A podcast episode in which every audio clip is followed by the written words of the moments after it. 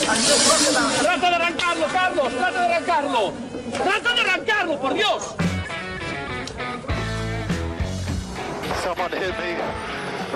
Yeah, I'm still Yeah. looking at it. Is that who I think it was? Yes. Loser.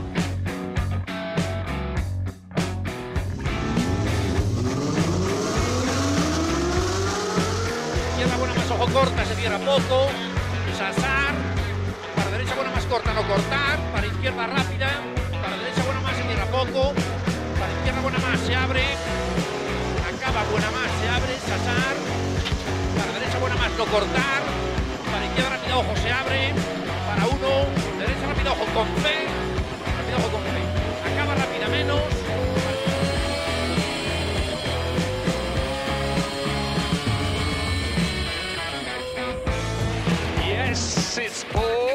Position.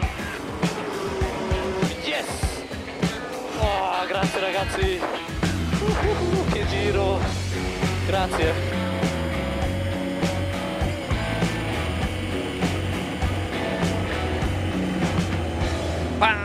Bueno, amigos, amigas, bienvenidos, bienvenidas. Turbo Track, una nueva edición. Hemos vuelto. Aún y todo confinados, seguimos en marcha. Buenos días, tardes, noches, Dani Catena. Buenas tardes, un sábado más y feliz Navidad aquí en TurboTrack. Por si nos escuchas desde el podcast, que más o menos para Navidad estará subido. David, ¿qué tal estás? Muy bien, eh, pero no seas tan agorero, que van al día casi. Vamos uno con retraso solamente. ¡Yu! Pues nada, eh, TurboTrack 31 XXX palito. Muy bien. Y bueno, ya, ya no es que volvamos, es que no nos hemos ido. Pero los que han vuelto han sido los de la DGT, que hoy los tenemos por aquí. Ah, tenemos cosas de la DGT hoy por aquí. Tenemos DGT, mm, aunque lo que vamos a hacer es cosechar lo que ya sembraron anteriormente, porque la gente saca novedades de donde no las hay. Ajá. Así que sí, vamos a hablar de ello. Te voy a meter en un debate Ajá. en el que quiero que te mojes, así que vete poniéndote las catiuscas. Vale. Estoy en calcetines, no hay problema hoy. Hablando un poco del transporte público, yo creo que todos hemos sufrido algún empujón en el autobús, ¿no? ¿Tú no? Eh, sí, sí, sí. Mm. ¿Te acuerdas de cuando hablamos de los Alfa Julia GTA y GTA M? Eh, sí, recuerdo. unos bicharracos impresionantes. Pues por si no te parecían lo suficientemente exclusivos, espérate a ver lo que nos traen los chicos de Milán. Vale. Venga, ¿qué más? ¿Qué más? ¿Qué más? Mm, a ver, el tiempo es oro, lo sabes, ¿no? Voy, más en radio, sí, claro. Pues en 2021, si tienes un coche eléctrico, puede que tengas más. Eh, vale, venga, te lo compro. Igual que me compras que el motociclismo es un deporte. Eh, sí, sí, sí, por supuesto. ¿Pero lo entiende así el Ministerio de Sanidad? Veremos. Nürburgring reabre sus puertas. ¿Podremos ir? Eh... vale, venga. Espérate, espérate, que te vas a seguir riendo. Facua pide que nos devuelvan una parte de la prima del seguro. ¿Crees que lo conseguirán? No. Los chicos de Coche Espías, tan atentos como siempre, nos traen otra más y yo digo, por favor, Volkswagen, para allá. Han cazado la versión coupé del sub ID4. Eh, ¿En Una- serio? de- es normal que te pierdas. Ni ellos, de hecho, yo creo que ellos se han puesto a hacer coches y ya se les ha olvidado los que tenían diseños y están diseñando otros nuevos que ya tenían diseño. Si no, no lo entiendo. Wilco Block, que es un, un tipo muy interesante que lleva una cuenta de Instagram, luego te, te explicaré por qué, nos muestra imágenes de lo que podría ser el BMW Serie 2 Coupé, del que tanto hemos hablado aquí en TurboTrack, y no se parece en nada. Venga. Y cerraremos con los franceses, porque Renault no es tonta y saben que uno más uno son siete. Oye, Como diría Fran Perea. oye, pues eh, muchas cosas vamos a hablar hoy, ¿no? Ah, Muchas, muchas. Es que el mundo de la automoción no para. Va a toda mecha, siguiendo con las canciones de Los Serrano. Muy bien, muy bien. Oye, ¿cuándo quieres que empecemos a hablar de todo esto? Pues cuando tú lo estimes oportuno, pero lo mismo necesitas poner una canción para cargar las pilas, porque claro, una vuelta de la DGT no la prepara bien cualquiera. Venga, pues vamos con un corte musical y nos metemos en faena aquí en Turbo Track, amigos y amigas.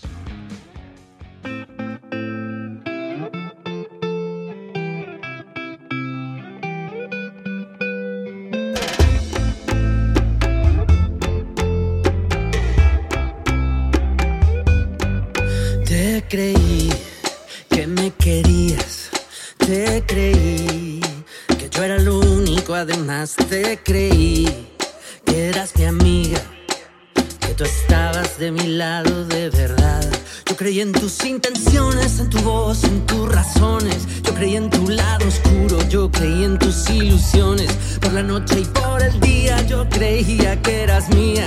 Yo creí que éramos uno, pero ya no creo más.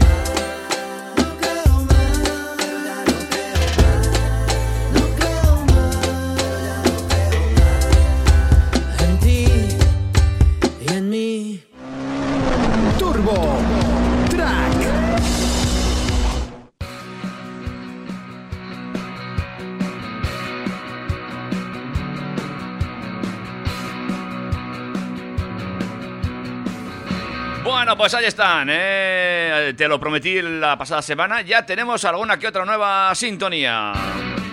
Pues suenan francamente bien, las estoy escuchando yo ahora igual que todos los oyentes en primicia y, me gusta lo que estoy oyendo. Buen trabajo, David, así da gusto. De vez en cuando, la verdad es que me tengo que curar un poquito más este programa y hay que invertir un poquito más en producción. Bah. Pero oye, nada, eh, ahora que tenemos un poquito más de tiempo, de hecho, voy a darle una vueltita. Pero- Pediremos una subida de sueldo. Eh, claro que sí, yo ya estoy en ello. Por cierto, para todos que sepáis que, bueno, lo primero, estamos disponibles en, en todas las redes sociales para vosotros, tanto en nuestras cuentas personales, arroba PumukiDJ para seguir a David y arroba DaniCatena91 para seguirme a mí. Y en las redes sociales del programa que son arroba turbotrackfm en Instagram. Tenemos un correo electrónico info arroba turbotrack.es. Por cierto, ya llevamos un año de programa, ¿verdad? Sí, lo hacemos hoy. Hoy estamos de aniversario. Va a sacarte luego la vela. Ah, La turbovela. Bueno, eh, Track FM, como, como muchos sitios, pues eh, estamos pasando por un momento mm, diferente a lo que hemos vivido hasta ahora y estamos haciendo un plan de captación de amigos para, para hacer nuestra red social todavía más grande y poder seguir en antena. Así que si, si estáis interesados en colaborar y queréis ser un poquito más de la familia Track que, que nunca, pues escribirnos a través de las redes sociales o del correo electrónico y os informaremos gustosísimamente. También está la info en eh, www.trackfm.com. Y así de esta manera nos podréis seguir escuchando en el 101.6 de la FM en Pamplona y en trackfm.com cuando vosotros queráis. ¿Cómo, ¿Cómo te veo puesto, Dani? ¿Cómo te veo puesto? Hay que, hay que, que no se nos olvide nada en este turbo cumpleaños. Pero si te parece, nos metemos ya en harina y vamos a hablar de lo que a la gente realmente le interesa. Y nos vamos a meter en harina, eh, además un poco mm, poliglotones, porque en este confinamiento nos da a todos por, por hablar idiomas. Y yo he titulado esta noticia Los Smart Guruches.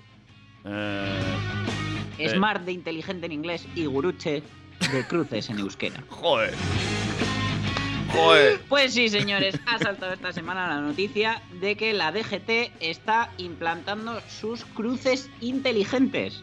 Está muy bien que todo esto salte en mayo de 2020, cuando el- los primeros cruces, bueno, los que hay, se empezaron a instalar en 2016. Ah. Llevan cuatro años ya funcionando.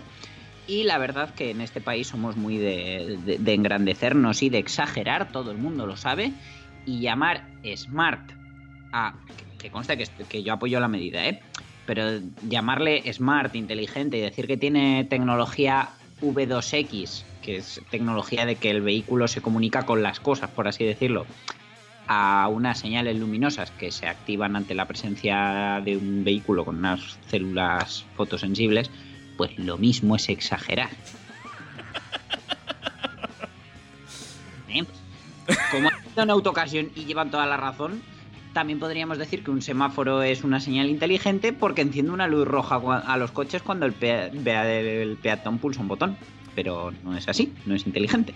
Pero bueno, eh, los cruces inteligentes instalados por la DGT lo que hacen es detectar la presencia de un vehículo en la intersección mediante las células fotoeléctricas y si hay un vehículo detenido en el cruce o acaba de pasar por él o se está acercando, el sistema enciende unas alertas luminosas en la vía principal, es decir, los que se lo pueden llevar por delante reciben una señal luminosa en un panel para alertar al resto de vehículos de la presencia de este en el cruce, de modo que puedan aminorar la marcha y estar pendientes de él.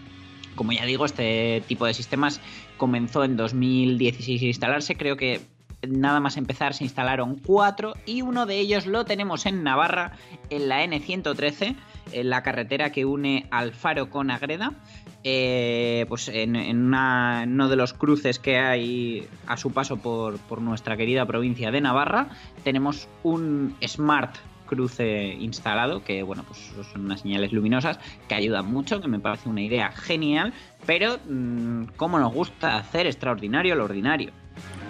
Es cierto, sería muy inteligente, por ejemplo, si realmente los, eh, los semáforos midiesen la densidad de tráfico y abriesen la circulación de- en- en en el sentido donde haya tráfico o no lo haya, por ejemplo, que esto es algo que ya se puede hacer y que no están haciendo.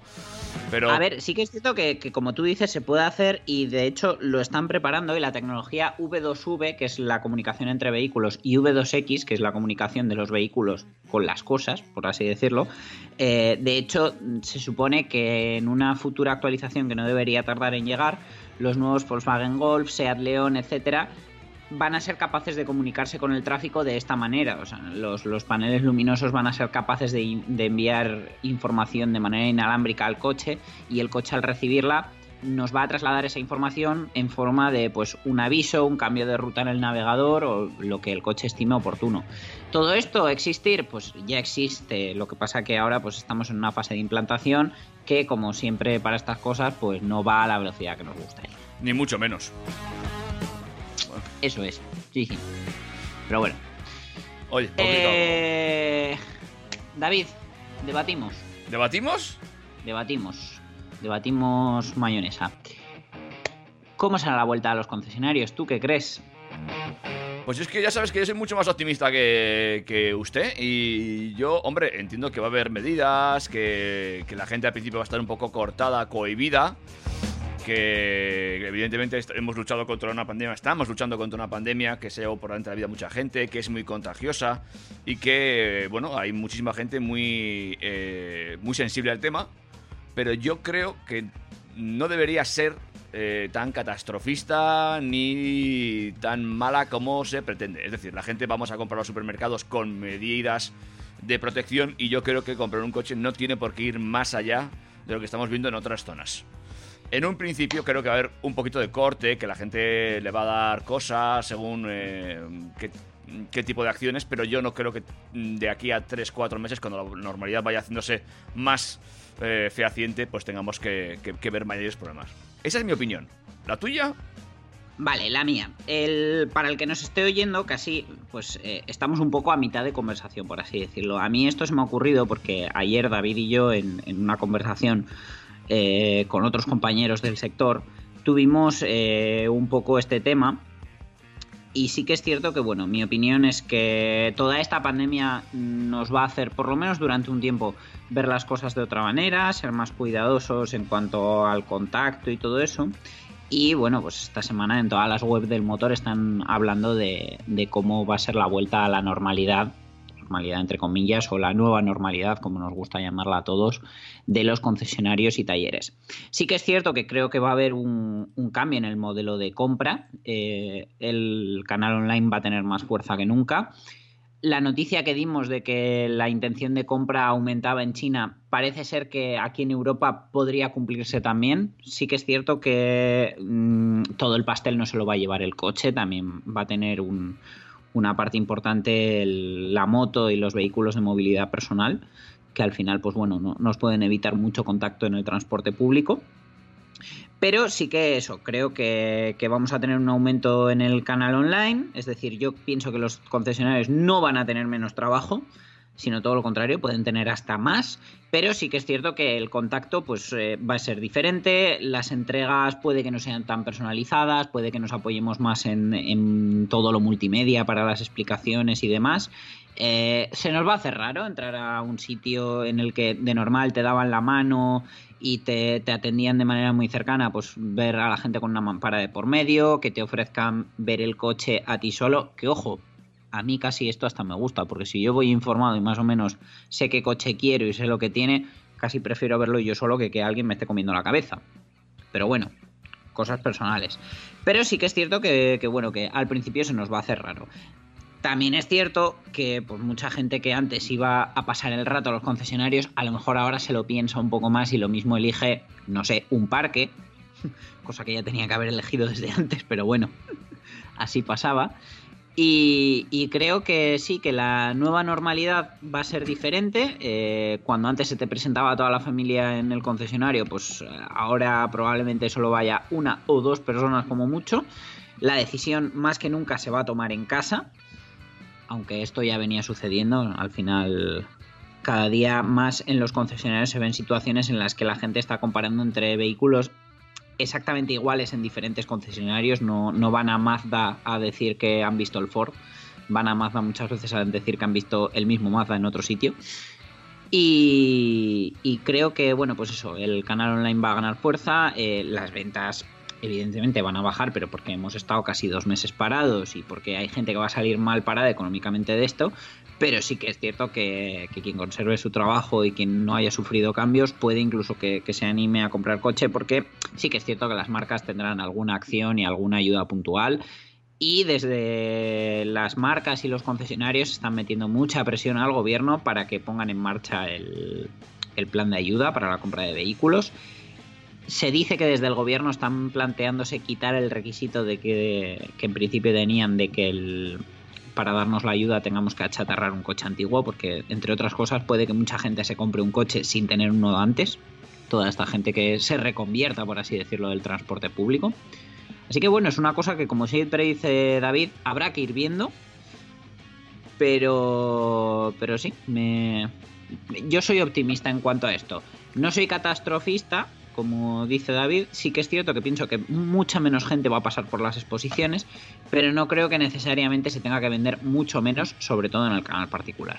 Yo, yo, a ver, yo creo que evidentemente lo que tú dices, ¿no? Pues la gente que iba a pasar la tarde, pues esa gente no va a ir a un concesionario porque no tienes por qué ir a un concesionario a pasar la tarde como ibas antes, ¿no? O, o pues dar 5.000 vueltas, pues seguramente tampoco.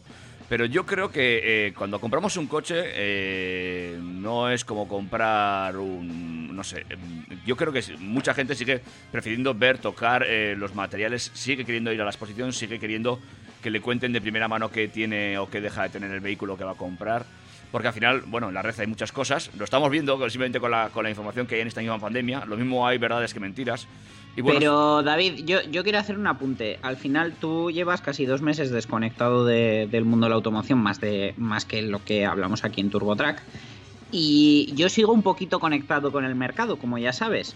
Y en esa poquita conexión que yo tengo con el mercado, las dos últimas semanas el tráfico de exposición online ha subido una barbaridad. Pero no te haces idea cuánto. Pero ha subido hasta el nivel que un buen amigo eh, la semana pasada me pidió consejo para comprar una berlina. Porque él nunca había tenido una berlina, la verdad que ha tenido subs, monovolumen medio, mo- monovolumen grande, es un caprichoso igual que yo. De hecho, su segundo coche es exactamente igual que el mío, pero de otro color. Es decir, tiene dos meses el coche. Y, y me pidió consejo para una berlina. Y esa berlina de la que me pidió consejo, que vio, vimos una unidad en internet que más o menos le cuadraba, yo le dije que, bueno, que igual estaba un poco alta de precio para lo que él buscaba, pero que desde luego era un cochazo. En este caso, además, lo puedo decir, era un Skoda Superb. Eh, lo tiene en casa ya. no, no, sí, yo no digo que no vaya a haber eh, gente... Le han atendido online, le han hecho una tasación de su actu- del que era su monovolumen grande online, ha hecho la transferencia y una persona del concesionario debidamente equipada se ha presentado en su casa con el Skoda Super, que se lo han traído desde otra provincia, limítrofe con Madrid. Y se han llevado su coche y ya lo tiene en casa. No lo puede estrenar, pero ya tiene su coche nuevo en casa. No, no, que sí, que va a haber de todo. Yo estoy convencido que va a haber de todo. Pero también insisto que a medio plazo mm, la normalidad va a ser más normal de lo que nos creemos. Sí, que, volverá, pero yo creo que, es el momento de hacernos fuertes con el canal online y de demostrar que, bueno, mm, si Tesla vende coches online, el resto también podemos. De hecho, de eso de Tesla hablaremos luego porque tienen una baza además de la compra online, que es la financiación, pero bueno, de esto ya te, te contaré luego. Antes de irnos a otro break musical, Vale, dime. Ponte... ¿tú cu- ¿Cuánto usas tú el transporte público? ¿Cuánto lo usabas antes de todo esto? Eh, ya antes de todo esto lo usaba muy poco porque cada vez que trataba de coger un autobús, recuerdo dónde vivo, eh, bueno, eh, me, me resultaba más cómodo ir andando. No Pues- te digo pues más. Figúrate lo que me pasa a mí viviendo más lejos. Sí pasa, que luego tardo dos horas en volver a casa andando. Eso es. Bueno, pues de autobuses va la historia porque en Madrid, supongo que todos hemos visto el vídeo, ha sucedido que hemos visto eh, grabado desde una ventana como un autobús eh, y su conductor tienen una discusión con el conductor de un coche que aparentemente está parado en el carril bus. Eh, cada uno ha contado su versión. Hay uno que dice que es que le dio el autobús un golpe antes al coche, el autobús se dio a la fuga y por eso el coche luego le frenó. El otro dice todo lo contrario.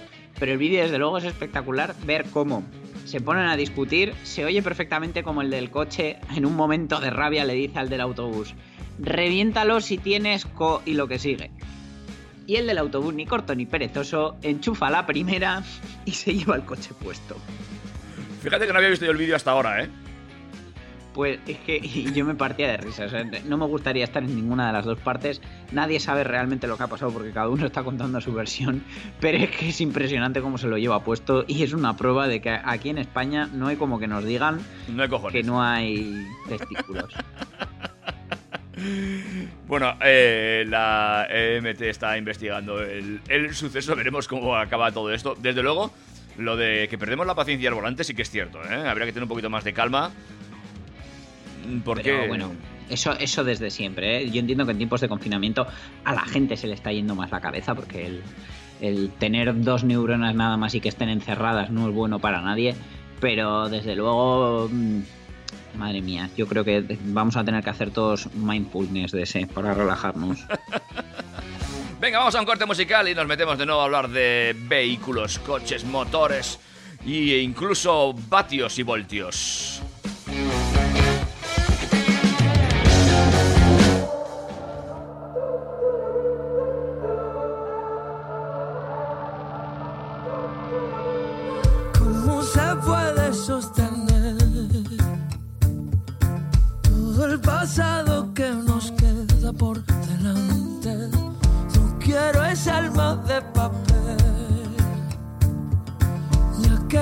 Alas rotas que me regalaste. ¿Y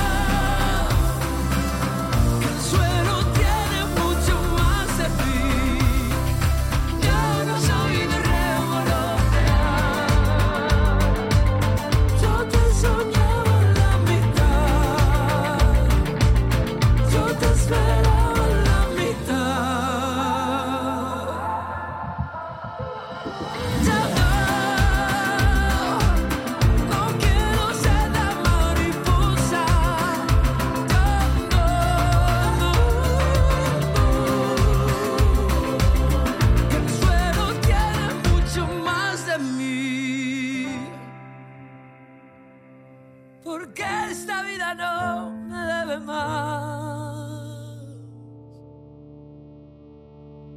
Yo, yo me conformo con la mitad.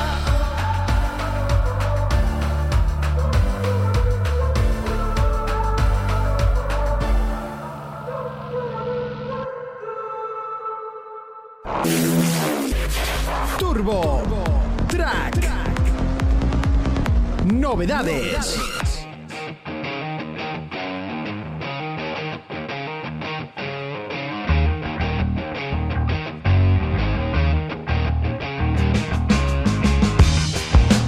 Venga, vamos allá, vamos a hablar de novedades, vamos a hablar de cochazos, vamos a hablar de cosas muy bonitas, Dani, muy, pero que muy bonitas, ¿no? 2020. Primer aniversario de TurboTrack y el 110 aniversario de Alfa Romeo. Para celebrarlo, nos han regalado la posibilidad de poder comprar el Giulia GTA y el GTA M. Motor 2900 V6 biturbo con 540 caballos de potencia máxima, 30 caballos más que el Quadrifoglio, que era la, la versión hasta ahora tope. 1520 kilos de peso, 100 kilos menos que las versiones Quadrifoglio. 3,6 segundos para hacer el 0 a 100 kilómetros por hora. Buah. En el caso del GTA M, un enorme alerón hecho en fibra de carbono, escape doble a Krapovic, eso suena a gloria bendita. Y ahora el centro style de Alfa Romeo en Milán ha tomado decoraciones legendarias y las ha incorporado junto a elementos representativos como la cruz del Visione o la bandera de Italia para que podamos decorar nuestro Alfa Giulia GTA o GTA M como nosotros queramos. Entre estas decoraciones eh, destacan las ocre y blanco del 1750 GTA M, eh, que se usó en el Campeonato de Europa de Turismos de 1970. El rojo combinado con amarillo del Sprint GTA del 65 y del Campeonato de Europa de Turismos del 71. Puedes combinar los elementos y colores a tu gusto. Espero que alguien te aconseje convenientemente porque si no podremos ver unas horteradas dignas de quien le sobra el dinero. Y además podremos incluir un número personalizado en el lateral, porque recordad que aunque estos coches están perfectamente homologados para calle, su destino sin duda alguna es el circuito. Y además traerán una funda de lona a juego con el coche.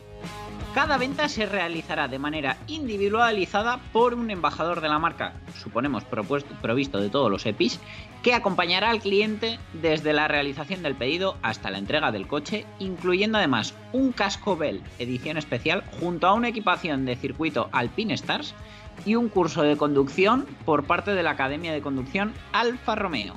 Recordamos que los precios de los Giulia GTA y GTA M son de 143.000 y 147.000 euros respectivamente. Que con lo que vale y puestos a gastar ese dineral, yo no entiendo que no te compres el M por 4.000 euros más. Eso, eso mismo te iba a decir yo, además chulísimo, me encanta el rojo, es precioso. Fíjate lo que te estoy diciendo, ¿eh? Que te gusta a ti un coche rojo, ¿eh? ¿Eh? Fíjate lo que te estoy diciendo. Oh, es, es muy, muy, muy bonito, espectacular. 147.000 euros tienen la culpa. Eh, pero bueno, para que te regale el casco, la clase de conducción, el mono. Bueno, bueno, no tengo claro el número que le voy a poner en la puerta, lo demás ya lo tengo claro. De aquí sales ya piloto certificado, vamos, tiembla Fernando Alonso. Qué bonito es, es muy bonito este Julia GTM. Me, me encanta, ¿eh? Bah, Pues a mí me gustaría que sacaran ahora en el configurador la opción de empezar a probar las personalizaciones, en plan videojuego, como cuando te quieres personalizar tu coche en el videojuego, para que pudiéramos hacer combinaciones, porque seguro que los chicos de Coches Pías que organizan este tipo de concursos en su web, si no lo habéis ido, corred a verlo ahora mismo, harían un concurso de, mm, de configuraciones en el que supongo que habría dos categorías. El Julia GTA más bonito y más elegante y el más hortera posible. Yo, mira, a elegancia no te digo que no. Pero a hortera lo mismo ganaba y me llevaba el premio, ¿eh? A mí lo de la horteridad se me da bastante bien. Ay, en fin, qué bonito. Vamos a pasar a otra cosa, Dani. Háblame, háblame. Pero completamente diferente. Sí, o sea, sí. si te has quedado ya ahí con, con la 98 o incluso con la gasolina de 103 octanos que se usa en competición en las venas, ahora te voy a hablar del nuevo estándar de carga Chademo, parece que hablamos de la Charo, pero no, el estándar de carga Chademo, que es como el acrónimo de Charge de Mobility. Eh, es el estándar de carga favorito de los japoneses, de hecho fueron los que lo impulsaron entre Mitsubishi, Subaru, más tarde se unió Toyota. Están preparando una versión 3.0 que va a permitir recargar hasta 500 kilovatios hora. ¿Qué quiere decir esto? Pues aunque a una carga afectan muchísimas cosas, como en qué porcentaje de la batería estemos en un momento dado o la temperatura, quiere decir que la batería, por ejemplo, de un Peugeot 208 eléctrico o un Corsa eléctrico, que en breve se empezarán a ver mucho por las carreteras, se cargaría en unos 6 minutos. Una barbaridad. Una- ¿Que ¿Dónde está la trampa? Pues que estos coches no tienen este conector. Luego, aunque lo tengan, el software y el propio hardware del coche, aunque tengan el conector, tienen que poder soportar toda esa tensión. Pero la realidad es que los, los cargadores ya los están preparando. El estándar de carga Chademo tiene un enchufe un poco más voluminoso que lo que estamos acostumbrados en coches europeos, que es el, el tipo 2 que se llama Meneques. Pero también están trabajando en aligerar ese conector y, y poder sacar una versión más pequeña. Tesla tiene su propio conector, pero además también vende un, un adaptador para que podamos usar Chademo. Entonces, la verdad que con este estándar de carga, mm, a partir de 2021, con coches que salgan a partir de 2021 preparados para esto, cada vez estamos más lejos de ese problema que le encuentra la gente al tema del tiempo entre cargas, que al final parece mentira, pero en todos los viajes hay que parar, tengamos un coche de combustión o eléctrico. Pues sí. Eh, Yo la verdad que no pensaba que hubiera tantos. Dicen que hay alrededor de un millón de vehículos ya circulando por el mundo con conector Chademo. Es, es curioso, es curioso. De todas formas, sí que, claro, eh, ya lo vimos en los móviles en su, en su día, la diferencia que había entre los conectores de uno a otro. Mm, hay que ir buscando un estándar y, evidentemente, eh, si van encima de mejorando el estándar, buscando tiempos de carga mucho más rápidas, lo que dices ya 6, 10 minutos, es una cosa que, evidentemente, eh, facilitará y romperá muchas barreras a la hora de comprarnos un coche eléctrico. No es lo mismo pegarse 8 horas en, una, en un poste que pegarse 10 minutos, que es un café. Eh, No, es que 8, horas es inviable. Yo hasta una hora de parada lo entiendo, porque bueno, aunque es una parada larga, pues bueno, si te planificas y entiendes que vas con un coche que te aporta otras muchas ventajas, pues una hora que tardan muchos coches o incluso menos en llegar hasta el 80%, porque se carga tarda prácticamente lo mismo en cargarse del 20 al 80 que del 80 al 100. Entonces, si nos movemos en esos valores, las cargas en casi cualquier coche a día de hoy son relativamente rápidas si encontramos un cargador en condiciones. Y pero es que desde luego con este estándar habrá que ver luego qué, precios tiene, porque claro, al final siempre la última tecnología vale dinero. Pero bueno, esto también puede hacer que, vehículos con el estándar de carga Chademo anterior bajen de precio. Bueno, es un, es un avance más hacia la electrificación del parque móvil, evidentemente, y es seguramente por donde nos acabe llevando el mercado. Eh, cargas rápidas, porque si no, evidentemente, mm, eh, ahí había mucho que, que romper.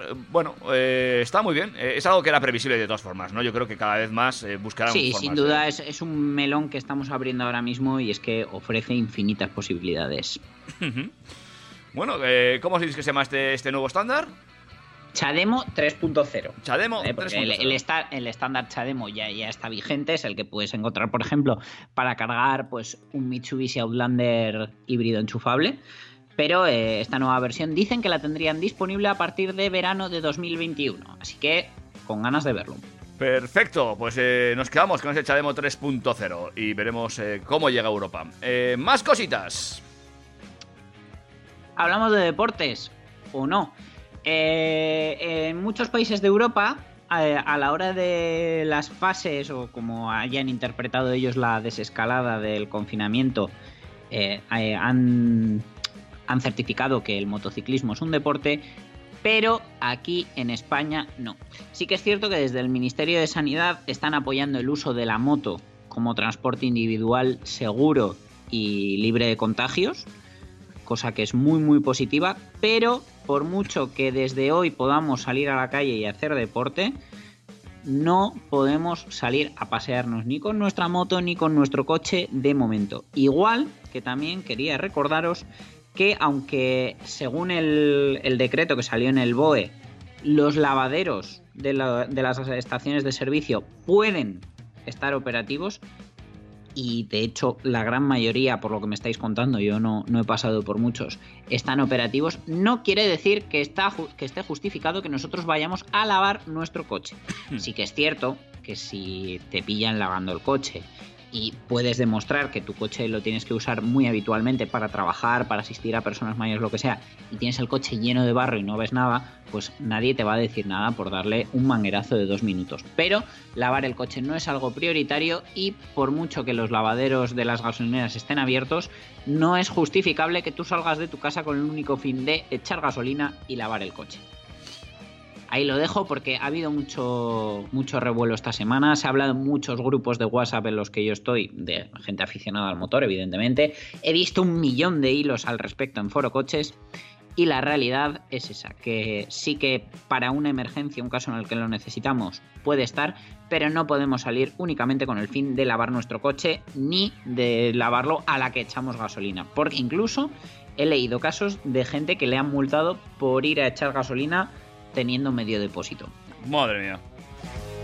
Bueno, en definitiva, eh, el motociclismo es deporte, pero, pero no. Para sanidad no. Prefieren que nos dediquemos a correr o que saquemos nuestra bici de casa. Aparte también te voy a decir una cosa, ¿eh? Darte un paseo en moto por tu municipio, eh, según qué municipios, iba a ser mm, poquito escaso. Hombre, desde luego, si te lo das por el mío, vas a pasarte toda la hora subiendo y bajando badenes. No vas a hacer otra cosa. De hecho, te iba a parecer que has ido al gimnasio una clase de step. Aclarado el tema del motociclismo, es cierto eh, que había muchas preguntas con esto, a mí me lo han hecho también. Porque claro, evidentemente hay una federación de motociclismo. Pero, eh, claro, para entrenar tendrías que irte a un circuito, ya tienes que cambiar de domicilio. Es una, es una- una locura. En fin. eh, Y hablando de circuitos, sí, eh. Nürburgring reabrió el pasado jueves 30 de abril. Ha reabierto sus puertas, pero mm, lo ha hecho en modo desconfinamiento, pero desescalada. Y aunque el circuito abre, no va a permitir el acceso a vehículos con más de dos personas y, por supuesto, todas las instalaciones e infraestructuras de alrededores, como son bares, restaurantes, museos, etcétera, van a permanecer cerrados.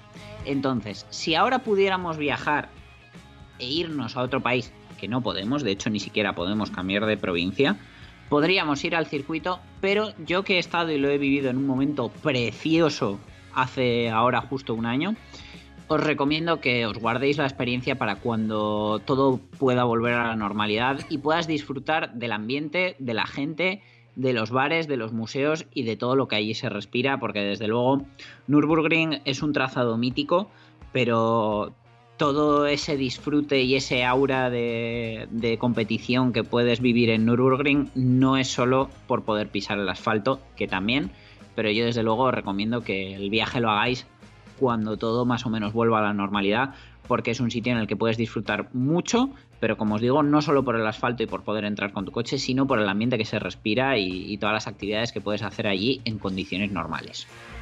Hombre, mucho sentido no tendría ir ahora mismo a, a- a un circuito, eh, salvo que seas un profesional de esto y necesites entrenar, pero...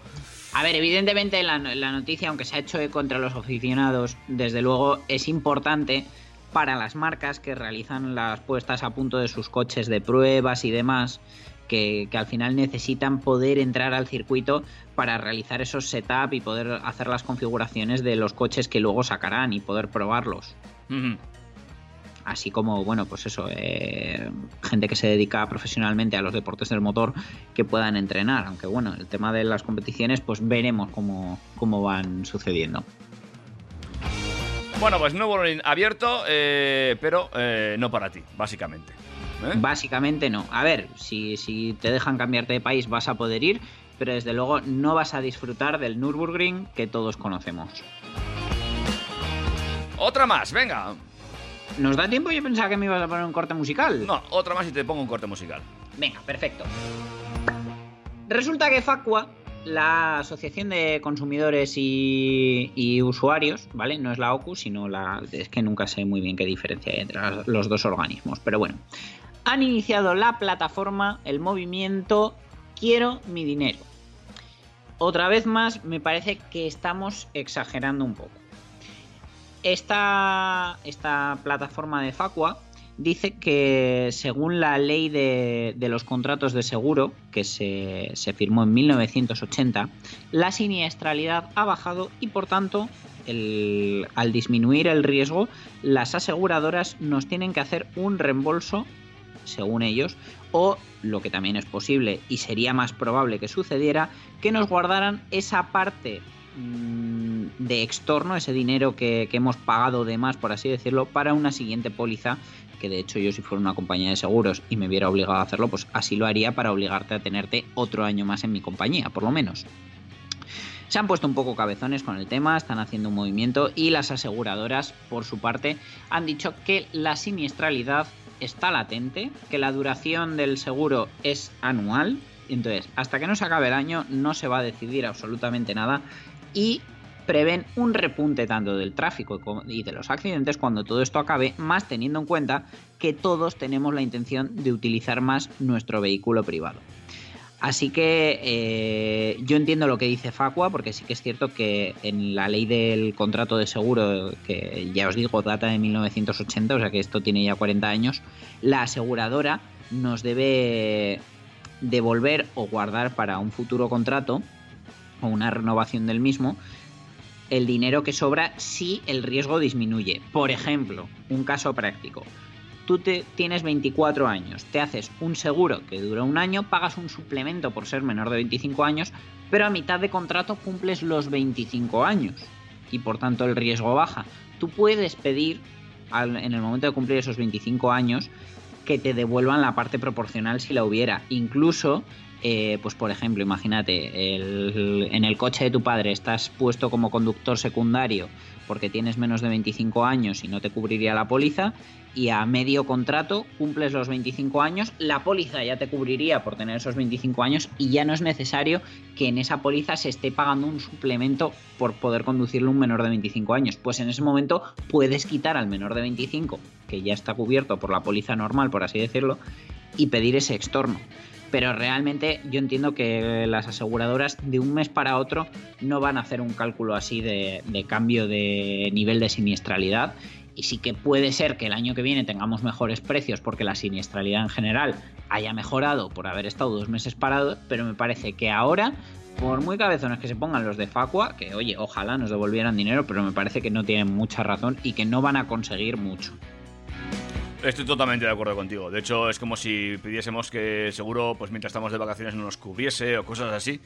Al final también es cierto que mm, también corre, el seguro cubre una eh, responsabilidad civil. Por ejemplo, si el coche se incendia en el garaje, Claro, claro, eso, eso han dicho las aseguradoras, que por ejemplo, eh, el coche parado también corre unos riesgos que ellos se harían cargo. Pues, pues imagínate que de repente a tu coche se le cae una puerta, porque, pues yo qué sé, te has comprado un Dacia y se le caen las puertas, y, y aplasta al perro de tu vecino. Pues, pues lo que necesite el perro de tu vecino para recuperarse lo va a tener que pagar el seguro. o el vandalismo, cuando te rompen los cristales por robarte o te pinchan las ruedas, todo ese tipo de cosas, muchas pólizas lo cubren y el coche está parado.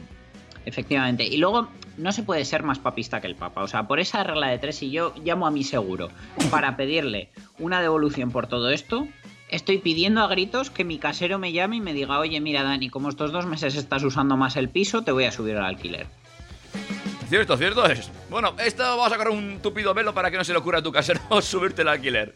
Vamos Desde con aquí, u- u- un besito, Javi. un temita musical para Javi también y vamos con más cosas en TurboTrack.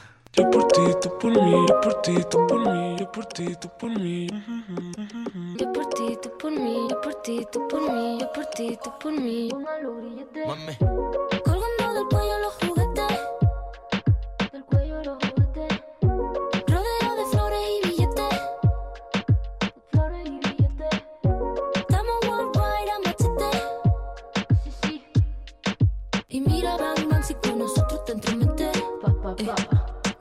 que lo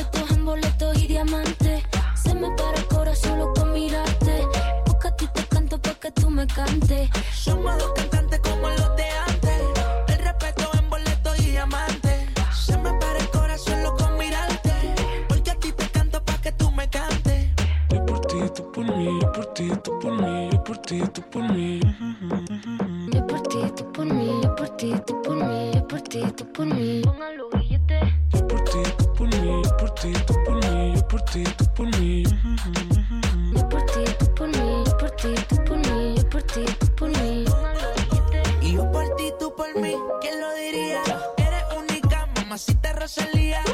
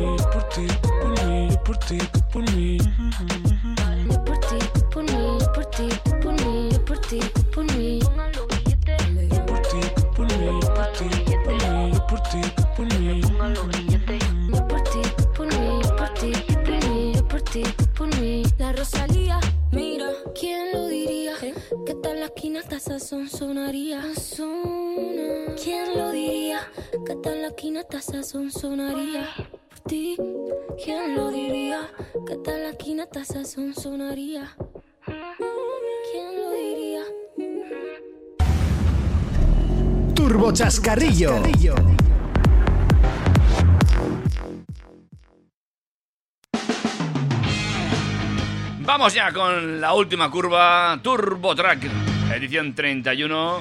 Confinados, pero con noticias. Y me hace mucha gracia esta noticia porque las plantas están paradas, no, no se fabrican, no, no sé qué, no sé cuánto. Pero ahí están los chicos de Coche Espías con eh, fotos curiosas. Es que, es, que, es que no paran. O sea, de verdad, si no les estás siguiendo todavía, por favor, síguelos. Porque te vas a enterar de todas las novedades de- de- del mundo del motor casi antes incluso que en TurboTrack. Pero no por ello dejes de escucharnos. Para nada. En este caso, los chicos de Coche Espías eh, nos han traído unas fotos espía que ha hecho Ibrahim Mohammad en Alemania de el ID4 GTX. Os pongo en situación. El Volkswagen ID4 es eh, un sub eléctrico que va a sacar Volkswagen basado en la plataforma del ID3 que en cuanto salgamos de esta va a estar ya a la venta porque el coche está ya presentado y todo, incluso tiene las versiones definidas y los precios para algunos países. Y esta versión GTX básicamente es una versión coupé de ese sube bordillos porque ahora les ha dado por hacer las dos versiones de todos, que digo yo, pues casi haz solo los coupés, porque al final, pues bueno, tienes un coche inútil pero un poco más bonito. Eh, a mí me gusta lo que se ve, el, diseño es atractivo, dentro de que, bueno, soy más de berlinas que de sub, todos lo sabéis ya. Pero eh, sin duda esto va a ser un mareo. O sea, en su día yo me quejaba de que te ibas a comprar un móvil de Xiaomi no sabías elegir porque la mitad te parecían iguales y que te estabas comprando el mismo móvil con las mismas especificaciones y en Volkswagen va a pasar lo mismo. Sí, es verdad, ¿eh? la, la familia Volkswagen no para de crecer y al final uno ya no sabe lo que lo, lo- qué coche va a buscar al concesionario. De hecho, el concesionario ya no son concesionarios, son mega concesionarios si tienes que tener toda la exposición con todos los coches. Es Ah, imposible. Desde, desde luego van a tener que tener todos tres plantas. Sí que es cierto que, por ejemplo, eh, se le ve muchas piezas similares al Nibus que, del que hablamos la semana pasada y hace dos, que, que finalmente no se iba a vender en Europa y, y sí, sí lo van a traer a Europa. Entonces, bueno, entiendo que muchas piezas son comunes y realmente el coste de desarrollo pues no es lo que te cuesta hacer un modelo desde cero partiendo de un folio en blanco, pero desde luego es- que el consumidor no va a saber qué comprar dentro de la misma marca. Sí, es un poco mareante esta, esta A ver, sí que es cierto una cosa, y es que a lo mejor es una táctica en la que se hacen tantísimo la competencia entre ellos que al final te decidas por lo que te decidas vas a acabar comprando en Volkswagen porque vas a decir, como vaya otra marca y tenga que elegir también entre 34 modelos que son prácticamente iguales, No, no, es, es verdad, es verdad. O sea, que decir, hombre, sí que es una forma de que entras a un sitio y tienes toda la gama, eh, lo, lo inimaginable, vas a acabar comprándote una, una ranchera eléctrica coupé, pero, pero es, muy mareante también para, para el propio consumidor. o como le gusta llamarlo a Mercedes, shooting brake. No obstante, Volkswagen, eh, aparte de marearnos, hay otras cosas que hace muy muy bien y ayer pudimos saber, aunque no, perdón, miento, miento, el jueves 30 fue cuando salió la, la noticia en el centro de prensa de Volkswagen, que todos los coches que están ahora mismo en periodo de garantía oficial de Volkswagen van a tener una prórroga tácita de tres meses de garantía. Es decir, si tu garantía acababa en julio originalmente, ahora va a terminar en octubre mm, por culpa del confinamiento. Así que, mm, señores de Volkswagen, gracias y esperamos que esta medida se extienda a otras marcas del grupo que desde luego me parece que todos los clientes eh, se verían contentos de ver cómo su garantía se prolonga este tiempo. Sí, es un pequeño gesto de fidelización que no queda nada mal y tampoco creo que a la marca le suponga un, un coste importante. No, más, más teniendo en cuenta que, bueno, pues son coches que están parados y, y si están en garantía, pues son nuevos y no deberían dar ningún problema. Vamos con más cosas, más de coches espías. Sí, en Coches Pías también hemos podido ver que Wilco Block, que es una cuenta de Instagram de un fotógrafo que de vez en cuando nos trae unas novedades apabullantes, nos ha mostrado unas fotos que ha pillado en, en BMW dentro de un ascensor El coche está tapado, pero se intuye que será un Serie 2 Coupé, tanto por formas como por tamaño. Y desde luego, todo lo que habíamos hablado de parecerse al BMW Serie 2 Gran Coupé, que es como la versión, atendedme, ¿eh? Berlina Coupé del Serie 1 nuevo, ¿vale? Vale. Pues este, este coupé, que no sería berlina, que sería un coupé del Serie 1, no se parece al Serie 1, por lo menos en faros y pilotos. O sea, no tiene nada que ver. De hecho, eh, los pilotos traseros me recuerdan más al Fiat y Abarth 124. Ujú. La delantera me gusta, creo que porque los riñones de los Sí. que tanto se critica pierden un poco de, Sí. de protagonismo. Mucho más pequeño. Y las entradas El laterales. diseño de los faros, la, la verdad, me ha resultado curioso. Sí. El de los pilotos, no tanto. Pero desde luego es que no tiene absolutamente nada que ver con lo que estábamos esperando. Es increíble. Sí, sí, está, está bonito, está bonito. Mm, la pena no que lo hayan des- de- destapado entero ya. Podían haberlo aprovechado. bueno, de todas maneras, hay quien dice que puede ser una maniobra de despiste, pero la verdad que el coche se ve muy formado y muy terminado como para ser una, una maniobra de despiste. Y vamos a hablar de, Renault por último, si te parece, porque nos quedan nada, tres minutos para llegar al final del programa. Uno más uno son siete, ya lo dijo Fran Perea en Los Serrano. Y eh, en Renault están preparando ya la segunda generación de sus subebordillos Caviar, que en esta nueva edición llegaría con una versión de siete plazas denominada Gran Caviar, muy similar a lo que hace Peugeot con el 3008 y el 5008. Y de este modo se confirmaría la muerte del Scenic. El Scenic es un producto que por ser un monovolumen ya eh, tiene unas ventas casi residuales con, con lo que tuvo de éxito el modelo, pero desde luego el mercado tira hacia los sub y, y desde luego en Renault han decidido invertir sus esfuerzos en vez de desarrollar un nuevo Scenic que pasara sin pena ni gloria, pues eh, hacer un buen Cadillac destinando esos recursos que tenga más ventas, eh, que a la gente le parezca más atractivo y poder dar esa- esas versiones de 5 y 7 plazas. También dicen que el Coleos iba a crecer un poco, iba a tener una versión 7 plazas en la próxima generación. Puede ser que este Caviar de segunda generación en su versión grande canibalice al Coleos y el Coleos desaparezca. No lo sé.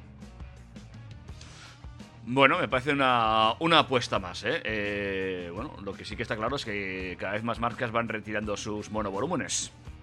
Desde luego es que si no, no les sale a cuenta venderlos.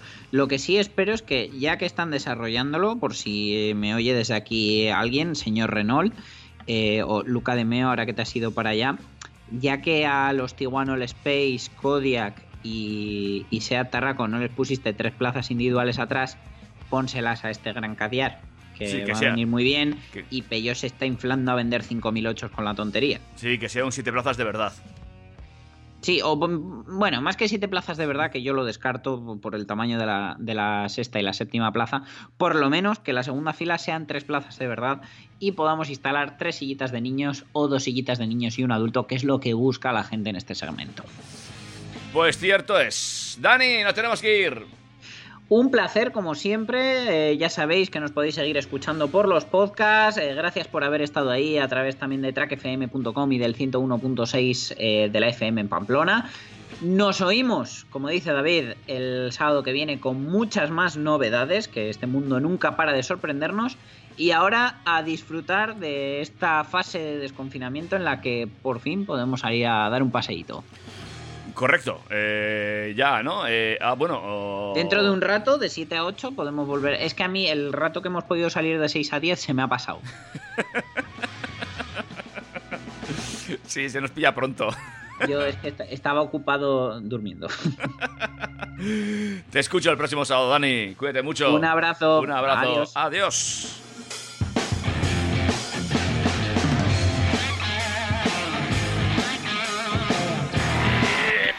Yo no sé tú, pero yo me lo he pasado muy bien, macho.